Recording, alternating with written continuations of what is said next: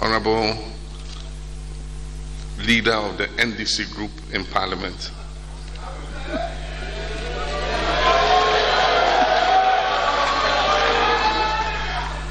Our parliamentary colleagues, party colleagues, my wife, Lordina.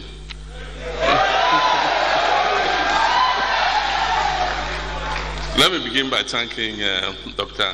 Cassiel Ato Forson for that very impressive, impressive, and very concise and accurate presentation on the dire economic situation that we find ourselves in as a country.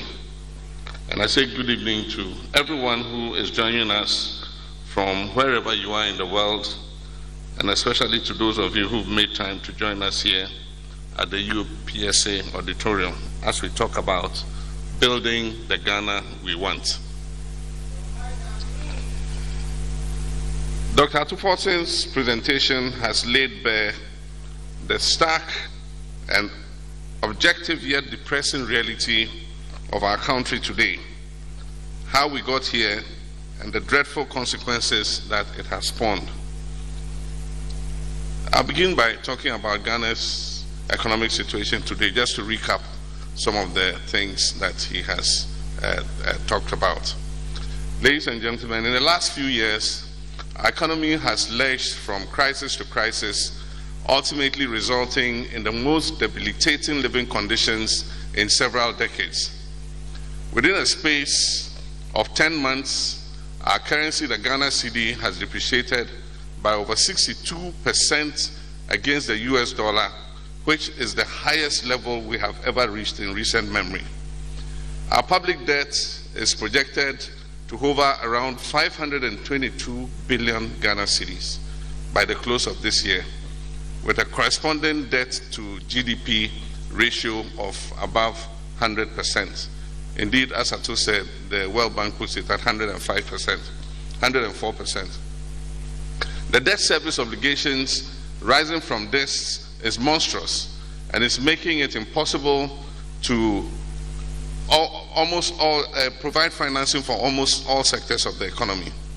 The wage bill has gone up due to unbridled recruitment into all sectors of the public service, resulting from a poor capacity of the private sector to mop up the teeming youth graduating from all levels of our educational system. Worse still, Ghana has been classified as a country with the highest likelihood of debt default, which reflects the multiple downgrades that we have suffered recently by international credit agencies. As it stands, we remain firmly shut out of the international bond market. Inflation is almost hitting 40% and is set to even rise higher. Amidst all the contestations about the credibility of the method that is applied for uh, determining inflation, some finance and economic experts believe that the reported inflation numbers, as with other economic indices, are worse than the published narratives. Ghana is on record as having the highest food inflation in the world at 122%, notwithstanding the much touted but grossly mismanaged Planting for Food and Jobs program. We're grappling with treasury bill rates of about 30% as local investors in our financial instruments suffer huge risks associated with lending to government. We're also experiencing massive reverse capital flows, with investors losing confidence in our economy and pulling out their resources in droves. It is estimated that as much as $2 billion have been taken out of our economy by investors who fear the worst since the beginning of this crisis. Cote d'Ivoire and, Cote d'Ivoire and other neighboring countries have become the latest operational destination for many of these international investors, while others have pulled out completely from Ghana and West Africa. These are not just abstract numbers or vague data they offer a bird's eye view of the state of our economy and translate into our everyday lives and our everyday struggles and suffering. They underscore our reality and the devastation millions of Ghanaians' households are facing and going through today. Ladies and gentlemen, the daily price increases, unending fuel price adjustments, ever rising inflation, a fast depreciating currency, corruption, arrogant and insensitive leadership, and the waste of scarce resources have all combined to make life simply unbearable for the generality of Ghanaians. Prices of items including everyday medication, salt, gari, and cooking oil are constantly on the rise. If you do not buy an item at a particular point in time, you are likely to find that the price has significantly increased a few hours later when you go back to the shop. The mortgage market is collapsing and is threatening the financial plans of many Ghanaian households. Mothers suffer heartbreak each day because they cannot afford to feed the children like they used to. Countless young people with enormous potential are struggling to pursue their lifelong dreams because of financial problems. Small entrepreneurs are struggling to break even and are suffering to keep their businesses open against great odds. This is not just an installment in cyclical hardship, and we should not pretend that it is. Investments have been lost, businesses have been destroyed, the pharmaceutical sector threatens to increase prices further and are threatening to reintroduce the obnoxious cash and carry system. People have been struck by sickness and unable to seek medical attention due to prohibitive costs, and regrettably, some of them have paid the ultimate price. The standard of living, purchasing power, life savings, and quality of life of ordinary Ghanaians is depreciating by the day. Many are terrified that tomorrow may be worse as they struggle with uncertainty of our current situation. The signs of this crisis have been there since 2018 when alarming increases in our public debt levels and huge expenditure overruns became apparent. The NDC did not keep quiet. When it became obvious that we were heading for the ditch, we spoke up. We advised government. We made suggestions. I even asked government to desist from the creative accounting through which the finance minister, Ken Ofori-Atta, was selective in presenting budget data and thereby creating a picture that was rosy but was far removed from reality. All these fell on deaf ears government became ever more brazen and reckless and moved mismanagement of this economy to dizzying heights in the run up to the 2020 elections amidst boastful claims that they were the best managers of the economy. Immediately after the elections, it became clear that we had been thrown into a bottomless pit of debt round our necks, staggering budget deficits, and a rapidly deteriorating fiscal position. The looming disaster at the time required an urgent response. And even as the crisis deepened, earlier this year, we in NDC besieged government with many prescriptions, which are articulated in the Ghana at the Crossroads speech in May this year. And I urge government to seek multilateral assistance urgently. Among others, I also called on President Akufo-Addo to expeditiously convene a national dialogue on the economy, at which the best and brightest minds of our nation would be brought together to huddle and formulate a robust response to the challenges confronting us. I guess that is too late now. I re echo demands by Ghanaians that the finance minister and the chair of the economic management, team, who have been primarily responsible for this economic catastrophe, should be relieved of their positions to breed confidence among stakeholders and offer the economy a new lease of life.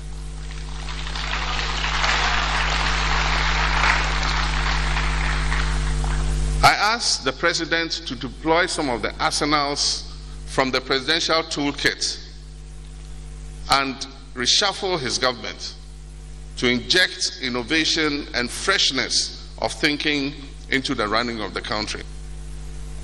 I also asked that the president address the nation to inform the public about the specific steps that he was intending to take to turn the condition around. This address was meant to calm the anxiety of the investor community and rally Ghanaians behind any such effort that he was willing to take. Regrettably, the president dug in and failed to do any of these suggestions. Let me note that since this event was advertised last weekend, I have been made aware that the president intends to address the nation sometime over this weekend.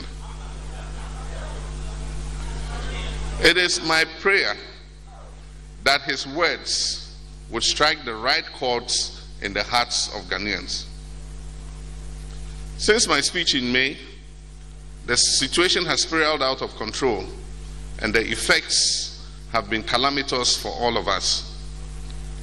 There is a temptation to say, I told you so, and that temptation is very strong. But we do not believe that this is the time for vainglorious pursuit of vindication.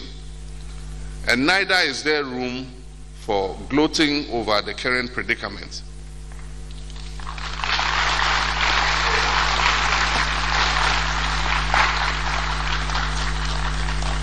But even now, as Ghanaians continue to suffer, there is a desperate attempt to shift blame.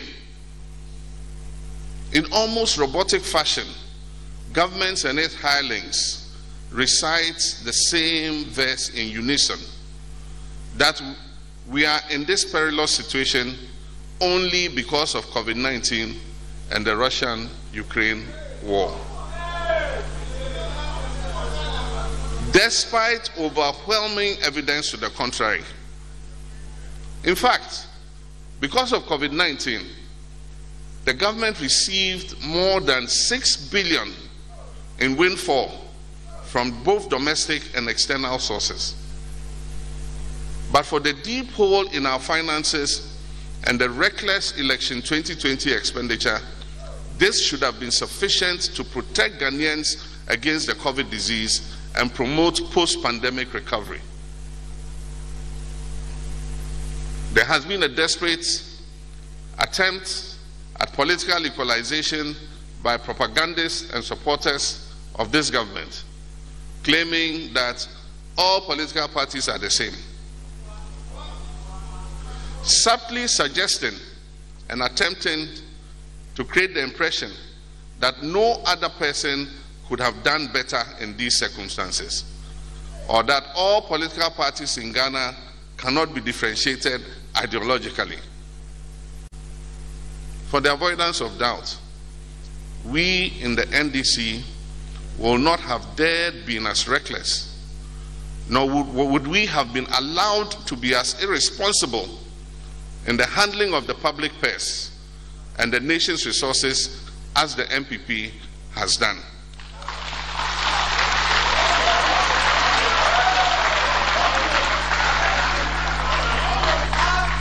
We would not have been as reckless, and even society would never have allowed us to do some of the things that they have done.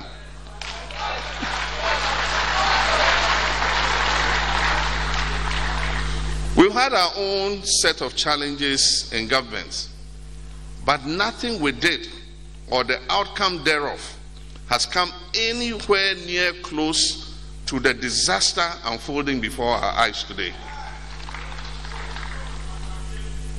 To be clear, we're in this mess because an untouchable finance minister, relying on his data bank workers and neglecting the advice of seasoned experts at the finance ministry, has been left to run this economy into the ground. We're in this mess because the so called solid economic management team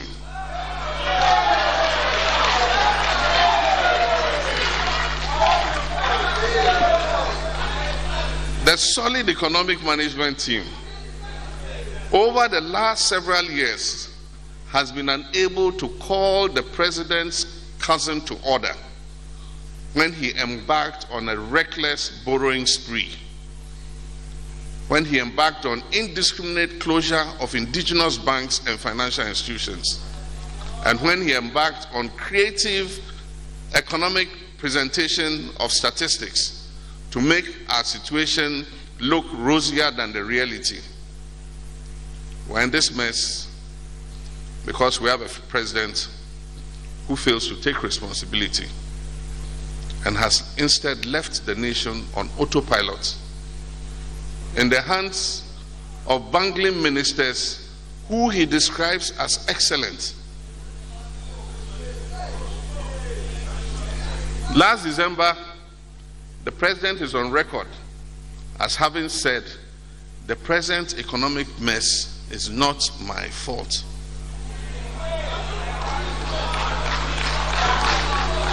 refuses to accept responsibility. For emphasis, the biggest blame for the current tragic situation in which we find ourselves lies with the very people charged with managing the country and not with the pandemic, not with any war in any country, as has been unprofessionally uh, posited. And Ghana has been treated as an experimental playground or a family heirloom. And I regret to say this was all avoidable. Things could have been different. And I've remained very convinced that they could have been different. Ladies and gentlemen, I want to restate what I have said over the years. We are ever ready and willing to share pragmatic steps that will help put our nation back on track.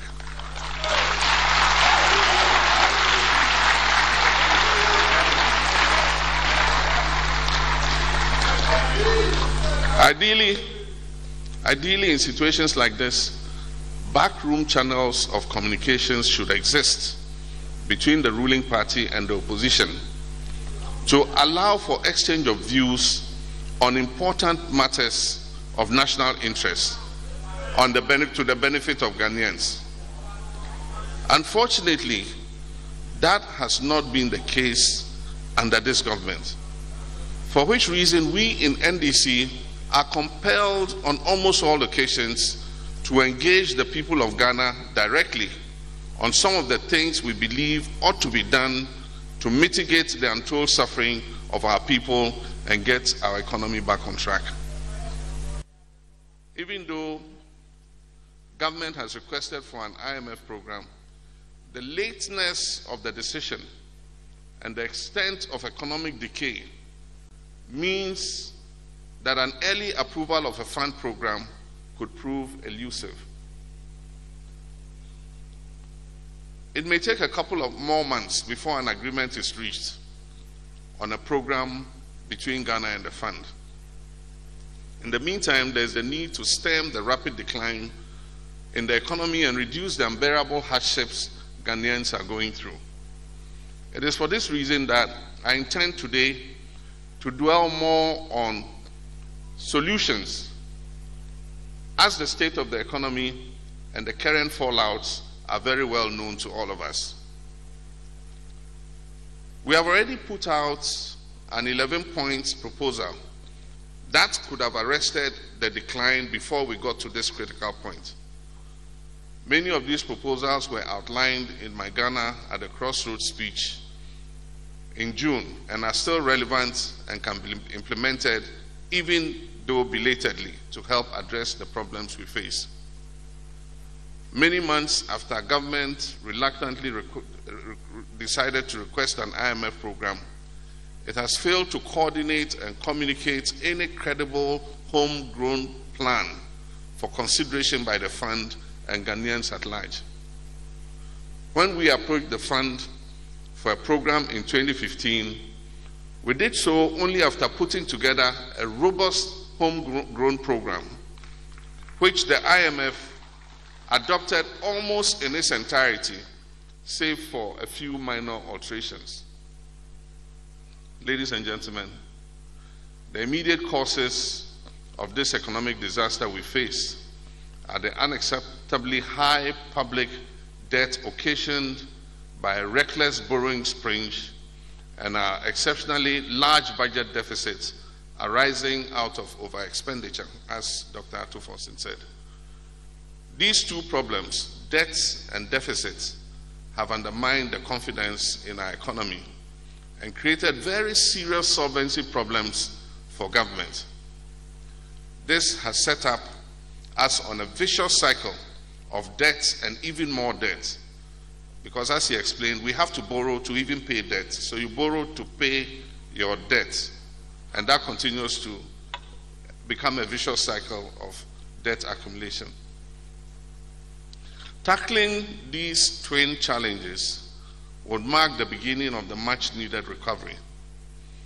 We know that some discussions are reported to have been initiated between governments and stakeholders on a domestic debt restructuring plan as part of the preconditions for securing an IMF program. This simply means that after mismanaging the economy and creating this crisis, Ghanaians and others who have invested their hard earned money in government bonds and other instruments or executed contracts and supply uh, programs awaiting payment will be asked to forfeit a part of their interest due them and, and a significant portion of the principal when it falls due or arrears that are owed to them. This is a very difficult and most unfair and unjust proposition. It is not for innocent people, investors, and business owners to lose their investment when those who took the decisions and whose incompetence and mismanagement have brought us to this situation are not only still at post, but are being praised and protected by the president. The president must not only replace his finance minister, he must also reconstitute and take control of the economic management team himself.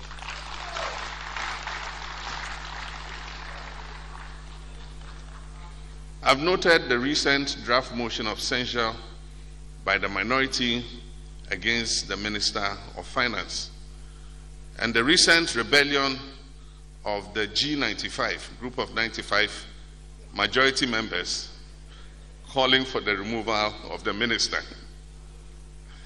I've also noted the statement by the majority leader, I think only yesterday, of a so called compromise reached that the minister will leave after he has completed the budget and the IMF negotiations.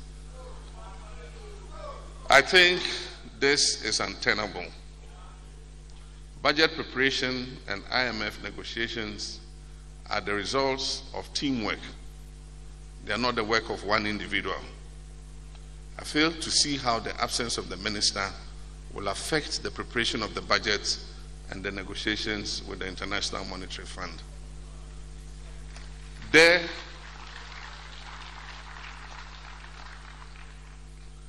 there surely must be persons with the requisite experience in the NPP to carry on this work.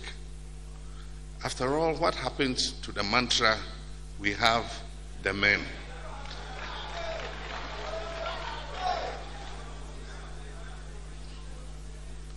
For us in the NDC, our position on debt restructuring is that any debt restructuring must not put the absolute burden on only domestic creditors. Restructuring of our debts must cover both domestic and external debts. I note that the NPP wants to do only domestic because they want to be able to quickly go back onto the international credit market. Ghanaians in the last few years have suffered severe erosion of indigenous capital. The banking sector clean out led to the loss of jobs and erosion of capital and savings of many Ghanaian families and businesses. Any debt restructuring restricted to cover only domestic debt would lead to a further erosion of local savings and capital and would also severely weaken the Ghanaian banking system. Building the Ghana we want. One, reducing public debt service obligations and creating fiscal space. The biggest problem with our economy today is the huge size of our public debt, as Dr. Ato Forson told us, which is estimated to be something in the region of 522 billion by the close of the year 2022. This must be immediately tackled and stopped from growing further. And so, to achieve this, these are some of our suggestions. There must be an immediate moratorium placed on all non concessional borrowing. Again, government must actively canvass our bilateral partners for more concessional financing and grants. Again, there must be a stop to central bank financing of government above the allowed 5% threshold. The current printing of money by the central bank to finance government's deficits is further fueling inflation because the bank is printing money and using it to uh, finance government's deficits. Governments must stop collateralizing statutory funds for the purpose of taking more loans. The wanton collateralization of these funds has been very unhelpful. It has limited the financial space of the statutory funds, such as GET Fund and the District Assembly's Common Fund. Government should desecuritize these funds and add them onto the public debt as part of the discussions on debt restructuring. We estimate that if the proceeds due ESLA, GET Fund, the Road Fund, etc., are freed of the burden of collateralization and the independent power producer payments are renegotiated, government would have access to a total of about 16 billion in 2023, 17.6 billion in 2024, and 19.4 billion extra fiscal space in 2025 from these funds alone. This would significantly ease the cash crunch, which has crippled many sectors, resulting in government's inability to meet such basic obligations as supplying food to secondary schools and providing textbooks for basic schools. Expenditure items for consideration is what I spoke about in terms of uh, uh, removing the collateralization of the funds. And so if government does this, it will make, you know, additional financing available. Ladies and, and gentlemen, we will make further suggestions. There are many other suggestions that we will have to uh, uh, give government. And we're doing this in order that they can use it to improve our, our current situation.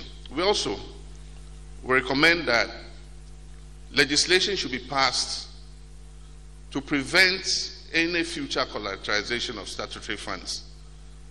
We should make Parliament regulate the issue of collateralization of funds so that no future government is able to do that. Again, government should also begin work to amend the enabling legislations of state owned enterprises like the Ghana Cocoa Board to prohibit them from engaging in non core quasi fiscal functions.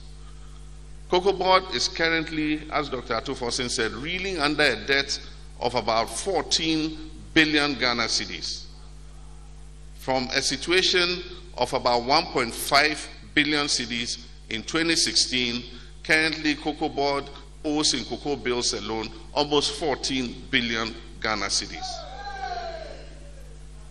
And this has made Cocoa Board severely distressed and is putting additional strength on government finances. No wonder, and this is an aside, no wonder cocoa farmers are not getting the incentives they should get.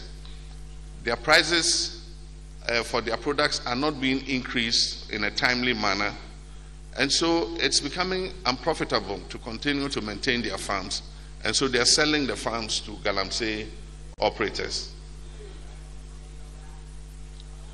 The astronomical debt has crippled Cocoa Board and made it impossible for them to pay bills due to license buying companies and their suppliers. And so today, farmers are selling their cocoa to license buying agencies and they don't have the money to pay the farmers for the cocoa. This debt overhang has affected the produce buying company, which is currently unable to pay the salaries of its workers. Indeed, similar liabilities within other state owned enterprises amount to a staggering almost 30 billion Ghana cedis and is impacting the entire public debt. Ladies and gentlemen, one of the biggest sources of suffering and difficulty for Ghanaians today is the cost of fuel, which has skyrocketed to the highest levels in our history due to the rapidly falling cedi and its effect on everything else on the market. Something needs to be done. Ghana is making huge windfall from the sale of crude oil, royalties, taxes, payments, surface rentals, and others. Section 41 of the 2022 semi annual PIAC report confirms that an amount of $731 million was realized from Ghana's oil resources in the first half of 2022 alone. And as an aside, while petroleum prices are increasing because we're importing finished products, we are having an increased revenue from oil because the prices on the international market have gone up. Unfortunately, we cannot leverage it because our production has fallen. I'll come back to that later. So this amount of over 700 million is equivalent to about 8.7 billion Ghana cedis and surpasses the total projected petroleum revenues expected for the whole of the 2022 financial year, which was estimated about some 6.6 billion cedis. So we've achieved, achieved more revenue uh, from our oil sector than we anticipated in the budget. And if you check the budget statement, that's on paragraph 253 of the 2022 budget statement presented in uh, Parliament in November last year. The government can therefore apply some of this huge windfall that is being received from the increase in uh, oil prices to cushion the other side of the equation in terms of price of petroleum uh, products in order that we can cushion consumers and in addition, other revenue handles have witnessed significant positive outturns.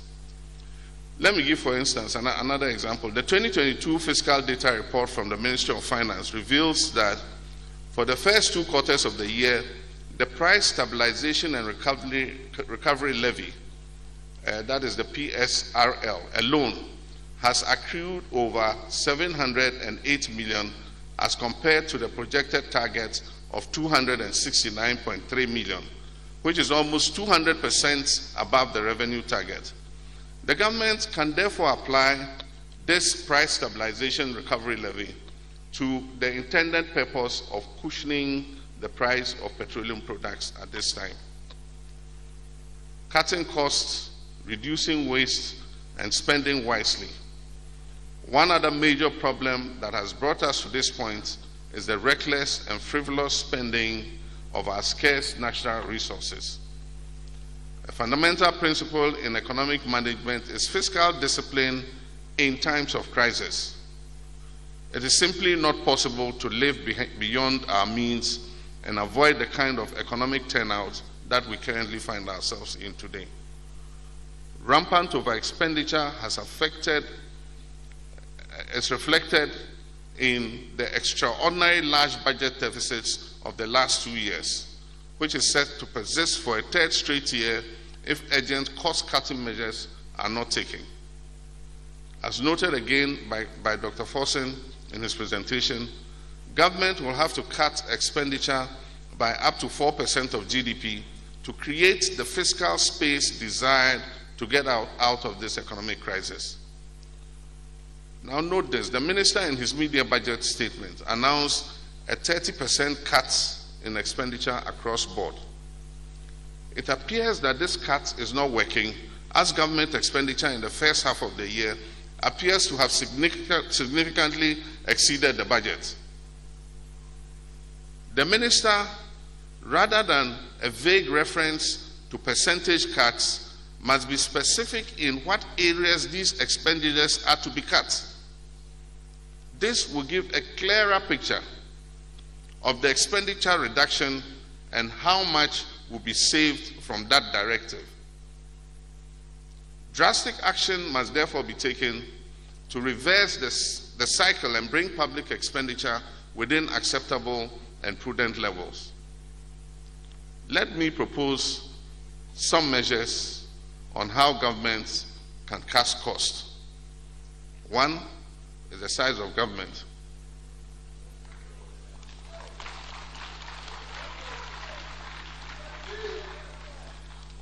A big contributor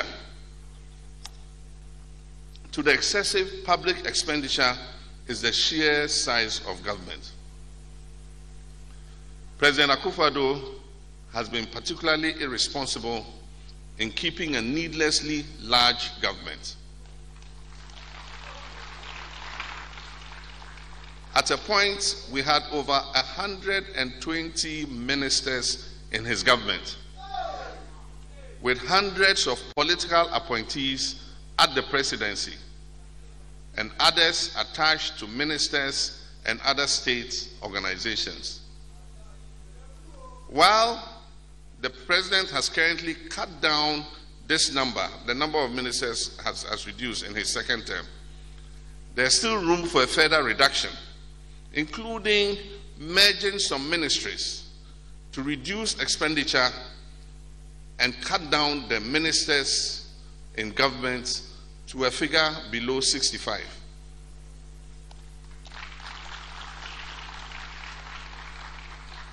It's also necessary to trim the large number of political appointees who have sought refuge in the Flagstaff House.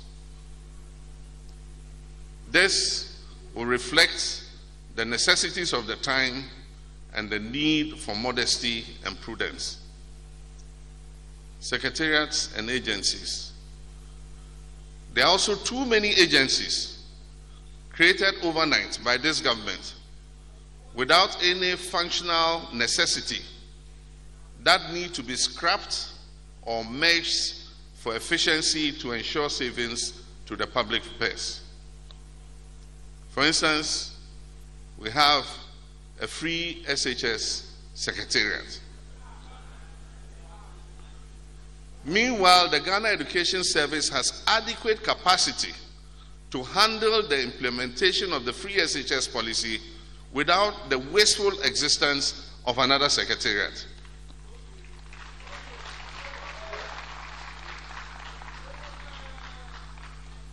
Again, why create and staff a one district, one factory secretariat with new project vehicles and other cost items when the Ministry of Trade and Industry has an industrial development unit that is well placed to enhance the industrialization policy of government. The National Entrepreneurship and Innovation Program, the National Employment Agency, MASLOC, Ghana Enterprise Agency, and the many other agencies could be merged into one entity under the Ministry of Labor, Employment and Labor Relations.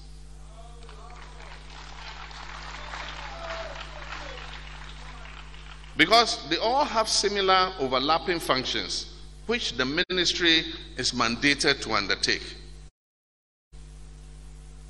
The so called Special Development Initiative Secretariat and the accompanying development authorities Coastal Development Authority, Middle Belt Development Authority, Northern Development Authority,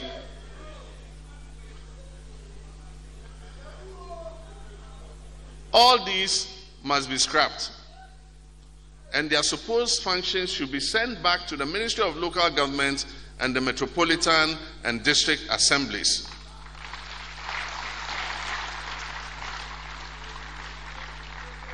And be sent back to the Metropolitan and District Assemblies, whose work they have usurped only for sloganeering purposes. Local level infrastructure development of local level infrastructure has always been under the purview of district assemblies. All that is required is the timely release of their common fund and any other additional resources that they will be well placed to under, and, and they will be well placed to undertake their responsibilities effectively. The functionaries are already in the districts. They already know their functions which includes taking care of poor people and persons with disability. Mr. President, just give them their funds to develop our communities.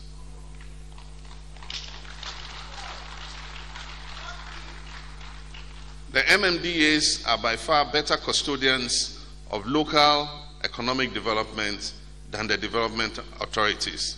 Let us empower them. The next place to cut is office of the president.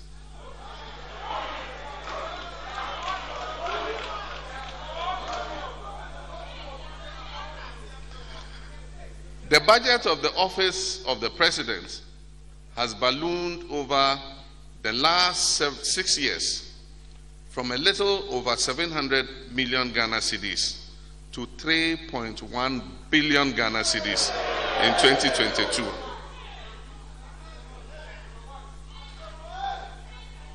For expenditure rationalization to be successful, it must start first with the President's office. I believe that substantial savings of more than 1 billion cedis can be made by slashing the budget of the Office of Government Machinery. And certainly, the use of chartered aircrafts for presidential travel must be one of the first items to cut. Checking waste and corruption. We need to introduce stricter public financial management guidelines and regulations. A tougher sanctions regime must be introduced to check the hemorrhaging of about 17 billion Ghana cedis every year, as contained in the Auditor General's report.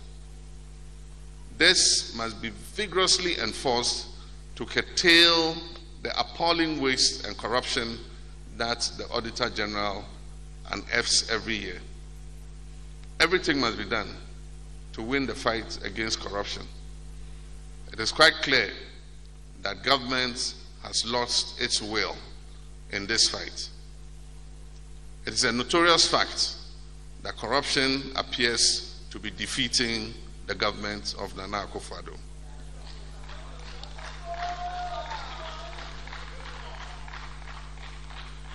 Indeed, it is fair to say that there really has been no real fight put up against corruption under the Akufo-Addo administration. The graft and misapplication of public funds by government appointees calls for radical action and not shielding of these perpetrators, as we have sadly witnessed in the last few years. The next is suspension of non essential projects. All non essential projects, such as the 116 million euro new Accra International Conference Center and the construction of new embassy buildings for new missions abroad must be suspended for now. The public funding of the National Cathedral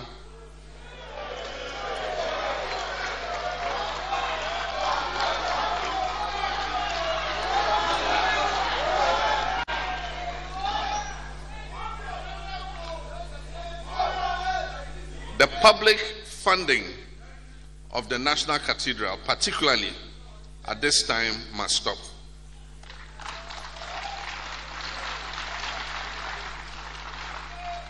Being a Christian myself and deeply appreciative of the centrality of God in national affairs, I agree with most Ghanaians who believe that the project cannot constitute a top priority of government at this time. Warranting further injection of scarce public funds. If it must be built, it must be built with private funds.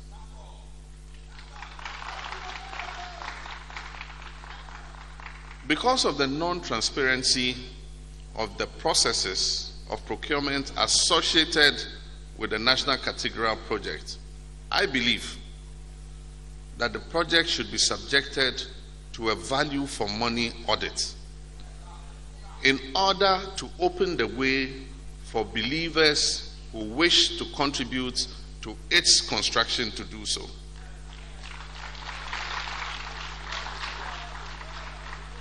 Because the estimated 400 million dollars needed for a project like this is gargantuan. And for those who wish to contribute to it, they must be given the assurance through a value for money audit that every cedi that they put into this project is worth putting in the project.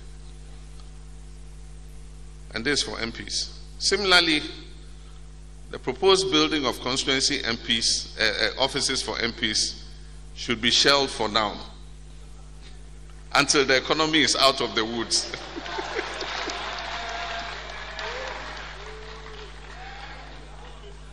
I suggest that in the interim, office space can be found within the district assembly offices or other government buildings for the purpose of MP's offices for the meantime until the economy can support, you know, uh, separate uh, offices, decent offices for them. In our current economic state, public funds must go into projects that are necessary and which meets the pressing needs of our people in our communities. Such projects must have tangible and measurable impact on job creation and national development. If it's not too late, we can pull out of hosting the All Africa Games.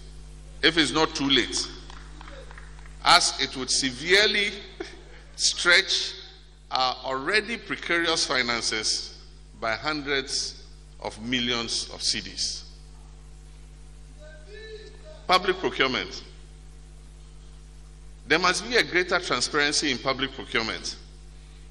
As a result, value for money audits and assessments must be made of all projects procured by sole sourcing or restrictive tendering. We should institute a strict an irrevocable precondition for government and parliamentary approval of all public contracts and transactions above an agreed value. Stabilizing the currency, cutting the import bill, and job creation. My brothers and sisters, the above remedies represent some of the short to medium term proposals for governments to mitigate the collapse of the imminent collapse of our Ghanaian economy.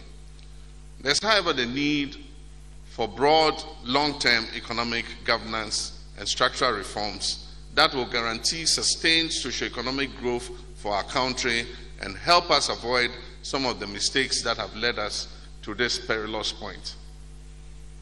Our governance structure and institutions are in urgent need of reforms to make them more responsive and in tune with the aspirations and hopes of the Ghanaian people.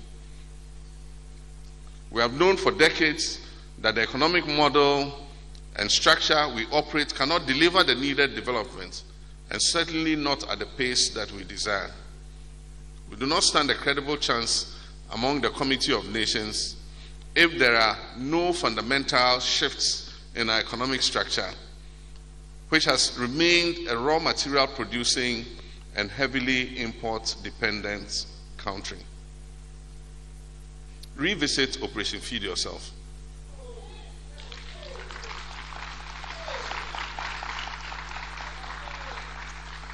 General Acheampong, despite the depraved corruption that swallowed him up in later years, was off to a good start in the early part of his regime. The Operation Feed Yourself and Operation Feed Your Industries programs yielded massive results during the period from 1972 through to 1976. Another student of Nkrumah and an ardent supporter of General Acheampong was a man called Daniel Augustus Lartey, simply known as Dan Lartey of blessed memory. He formed the GCPP in his attempt to run for president. The central plank of the economic policy of his party, GCPP, was domestication. He was unable to articulate the vision as eloquently as one would have wished. But the chickens have come home to roost. And today we are faced with the effects of neglect of the diagnosis that was made years ago about the structure of our economy.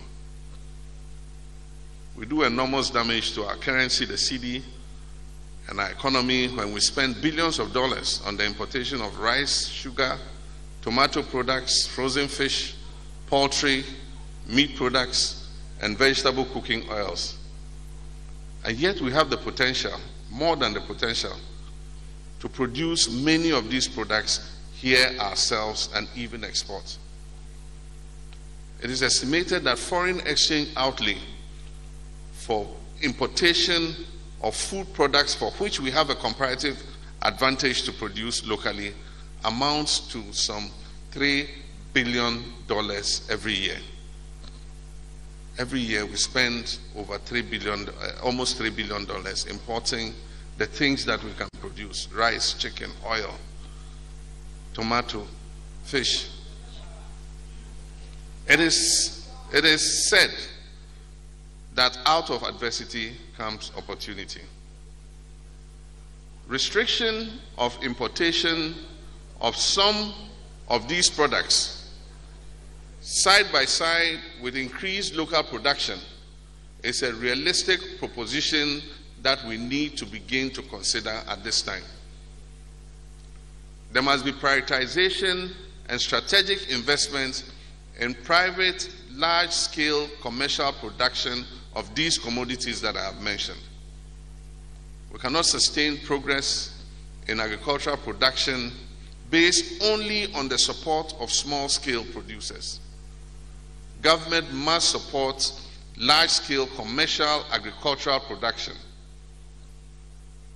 To achieve food self sufficiency, and to cut down our huge import food import bill. We must look at the entire value from production to processing to marketing. Also, leveraging the petroleum and energy sector. It is not beyond us to do this, as we demonstrated a few years ago when we built a gas processing plant at Atuabo.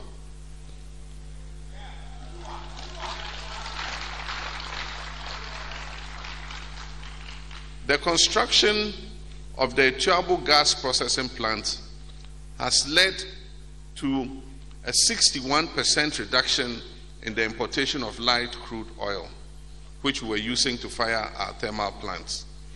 And it has resulted in an annual savings of about $300 million every year.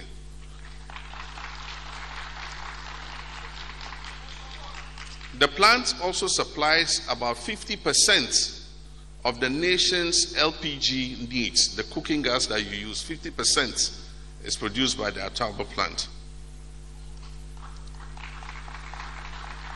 So, this combined, the LPG production and the production of gas, leading to a stoppage of importation of almost 300 million, has helped to reduce our forex outlay. Can you imagine if we had to spend 300 million uh, uh, this year, in addition to the pre- current problems we're facing uh, with our foreign exchange?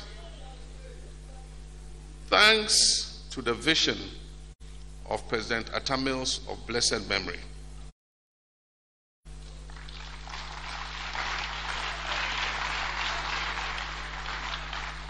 We would have been in a far worse situation at this time if this plant had not been built.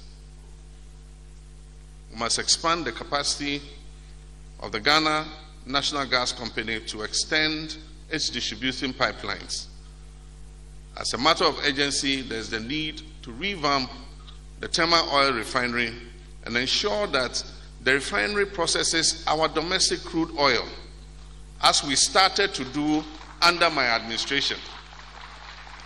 Before we left office, we delivered the first consignment of locally produced Ghanaian crude to the Tema Oil Refinery for refining. This will not only help prevent fuel shortages, but will also reduce the demand for foreign exchange cover to, imp- to import finished products. Significantly, it will reduce it. Currently, about $400 million is required every month to import finished petroleum products. Another sector we can develop to rake in much needed foreign exchange is the power sector. With the completion of the 330 kV Kumasi Bolgatanga line, which began in March 2016 under my administration, the country is poised to export additional power to the Sahelian regions. We're accused of overproducing power, more than we needed. But we had a plan. We're building a line that would evacuate that power to supply Burkina Faso, Niger, and Mali.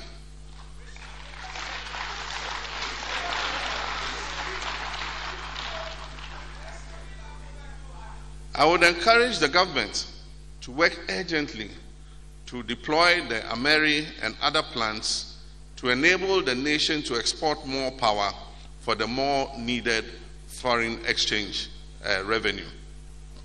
It is regrettable that in the last six years, government has been unable to bring any new oil or gas pro- prospect into, into production.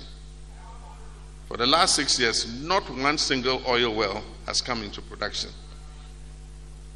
This administration benefited from the additional revenues produced by the TEN and Sankofa fields, which were fields that were fast tracked by the NDC administration under my presidency.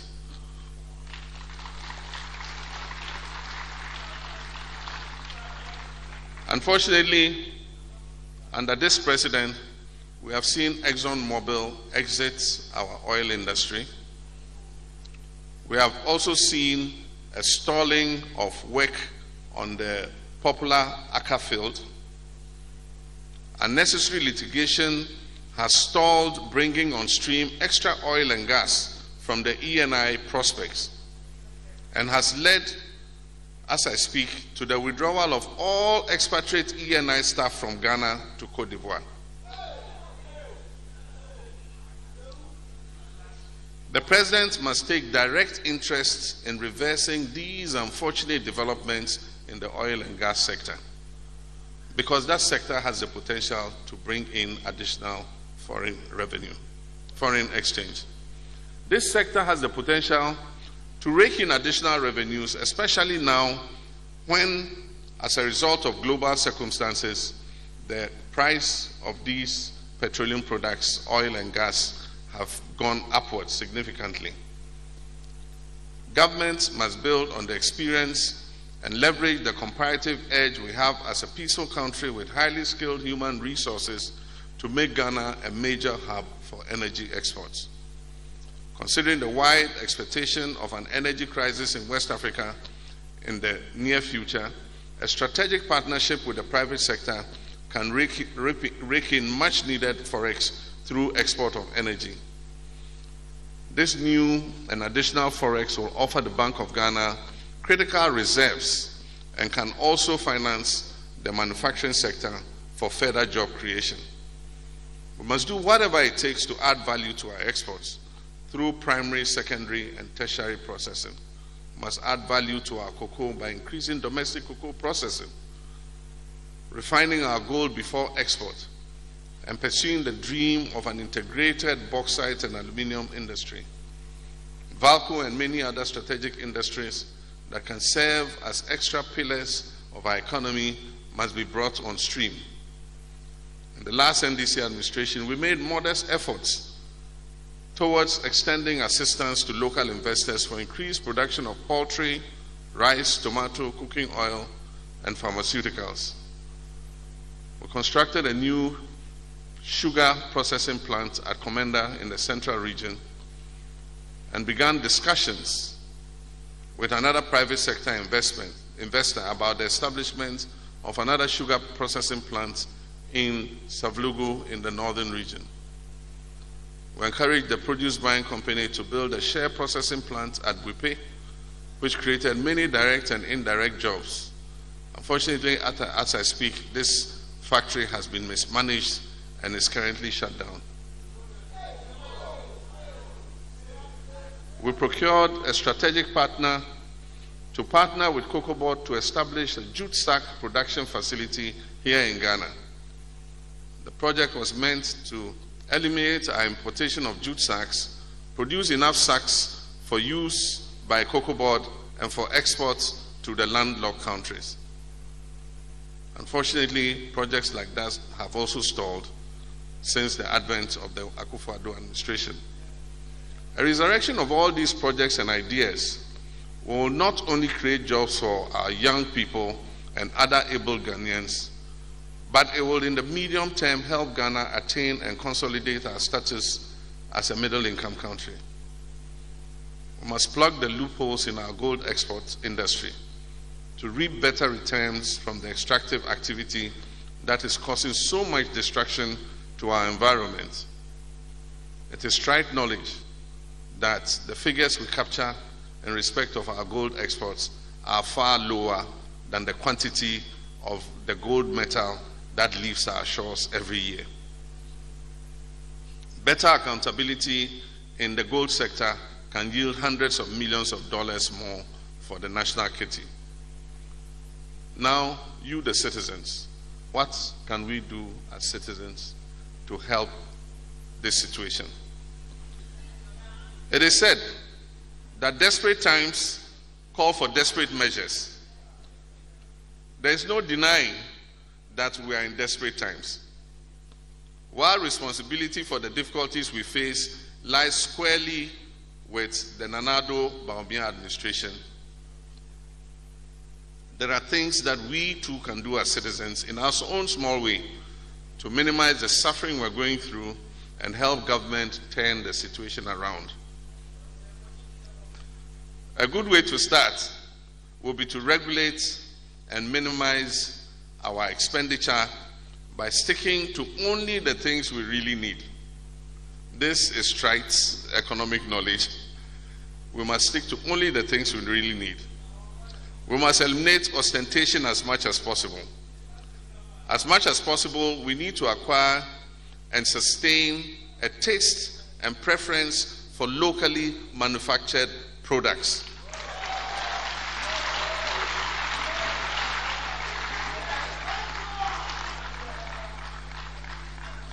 If we must buy consumables or food products, let us consciously look for that rice or chicken that was produced locally. So that it doesn't become necessary for us to have to spend millions of dollars to import those same items.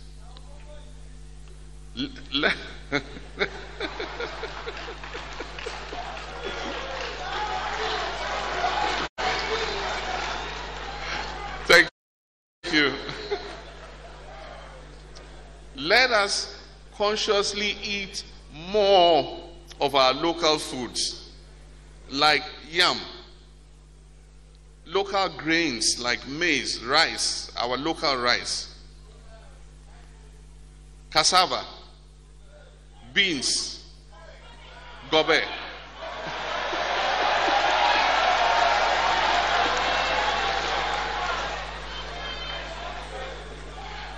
Those, those of you of the gobe eaters,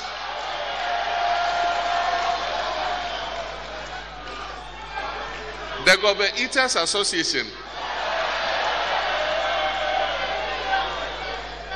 You are doing very well for Ghana.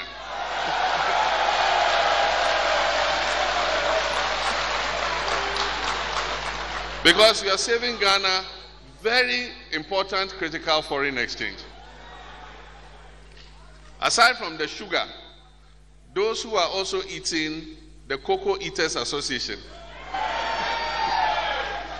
Koshe and cocoa, apart from the sugar, you're also doing Ghana a good service. This way, we reduce demand for foreign currency and we reduce the pressure on our currency and boost domestic production to create a win win situation. We should cut down on non essential foreign travel and cut down on foreign and domestic travel and also cut down expensive foreign products that we purchase for our homes. If there ever was a time for us to be thrifty, this is it. Because even after an IMF program has been agreed, the austerity of the next few years is going to be very severe, as Dr. Forson rightly said. We save scarce family resources we must save scarce family resources and use them only for the most priority expenditure. I was touched by the news that one of the biggest manufacturing companies in Ghana had extended a one off cost of living payment to employees to ease their suffering. And I know that there are many other companies willing to do this, but they are afraid that they will be taxed, you know, for that extra outlay. This is a humanitarian gesture I would encourage many more companies to emulate because the suffering is real and intense. I'd also propose that, just as happened during the COVID 19 initiative, when businesses that had the possibility to give their employers the opportunity to work from home on some days, we must look at this again as a possibility because it will present, prevent them from having to drive or spend money on transport to, to go to work. So these are all suggestions that we can consider. There are many things that we can do to claw back control of our economy and resolve the cyclical busts and booms we have suffered all these decades. The NDC 2020 manifesto contained many of such bold proposals that can move our country forward. These include the Big Push Infrastructural Plan, whose major plank was for the implementation of critical and relevant self financing national economic infrastructure to facilitate our rapid socio-economic development. Currently, with the imminent IMF program, aspects of this program where priority was given to self financing projects will be relevant in our present circumstances. Also, a well labeled, tabled, and widely agreed consultation can ap- approve a 10 year priority investment program.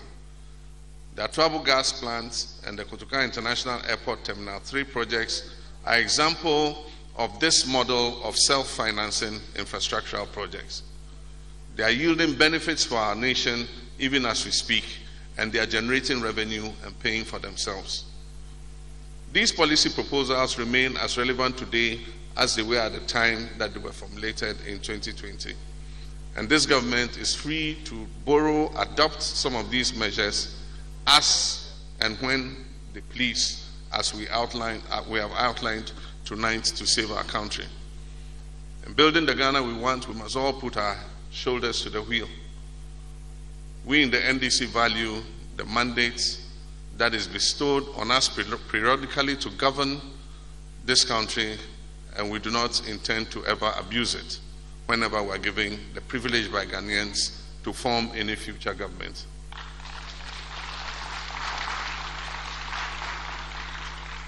In the interim, we'll continue to play our role as a viable and responsible opposition party that keeps government in check and holds them accountable to the people. It is in that spirit that we have outlined the above measures to help resolve the economic mess we are in and bring some respite to the good people of Ghana.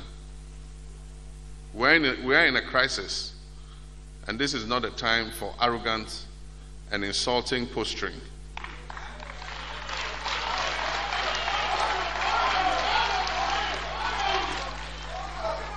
This is a time for listening. It's a time for utmost humility. And it's a time for honest contemplation. It is time to admit and accept where we have gone wrong. It is time to bring our suffering people together, to unite our people. It's a time to promote unity and seal the cracks. It's a time to demonstrate leadership and sacrifice. I mean, genuine sacrifice in the interest of our people, in the interest of our country, and our children's future. The scripture tells us that although we may fall, we can rise again. It is, however, imperative that government accepts publicly with a contrite heart that they have gone wrong and earnestly seek workable solutions from everybody without regards to partisanship or ethnicity. Our very lives as people are at stake. We must boldly, even if for the first time, discard the arrogance of power and don the cloak of humility and come together to confront our reality and face our truth, accept our faults, and act in unison. We, we must not throw up our hands in despair, no matter how uncomfortable we may feel about confronting the truth. We owe it a duty to our people to look at what brought us to this point. To the people of Ghana, I say the NDC and I fully understand and appreciate how serious today's situation is. This is because we are part of the Ghanaian community. We live together, we feel the suffering together. We know mothers and fathers are worried about the future of their children. Families with mortgages are deeply troubled and contemplating the future of their children's, their homes and their children's education. Just as families who must pay rents in due course are wondering where the next rent advance is going to come through. We know farmers and elders of our community are struggling to survive. We know businessmen and women are mostly running at a loss, with only a few barely able to make ends meet. But let me assure you, you are not alone. And you will never be alone.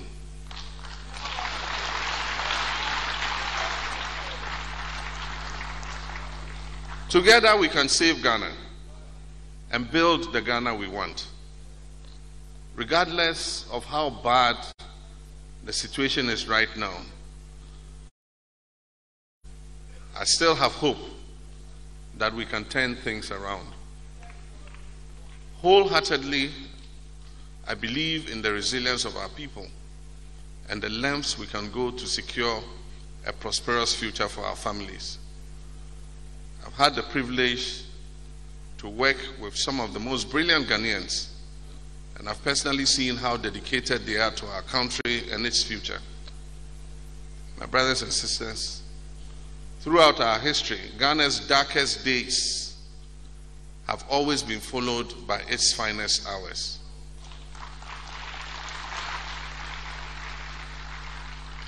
We always mobilize when all hope seems lost. We always come together when nobody gives us a chance. We always turn things around for the better, regardless of how grave the situation is. Fighting spirit that we all share as Ghanaians will never leave us, despite the numerous attempts employed by many to break it. This is our land. This is our destiny. We're ready to move mountains to protect and build the Ghana that we want. Let us rise. Let us hold each other's hands. Let us put our shoulders and minds to the wheel. Let us protect and defend our democracy. And let us build the Ghana we want. As I conclude, let me state, and I agree with the President and wish to add my voice to his call on our armed forces and security services to remain loyal to the states and the Constitution.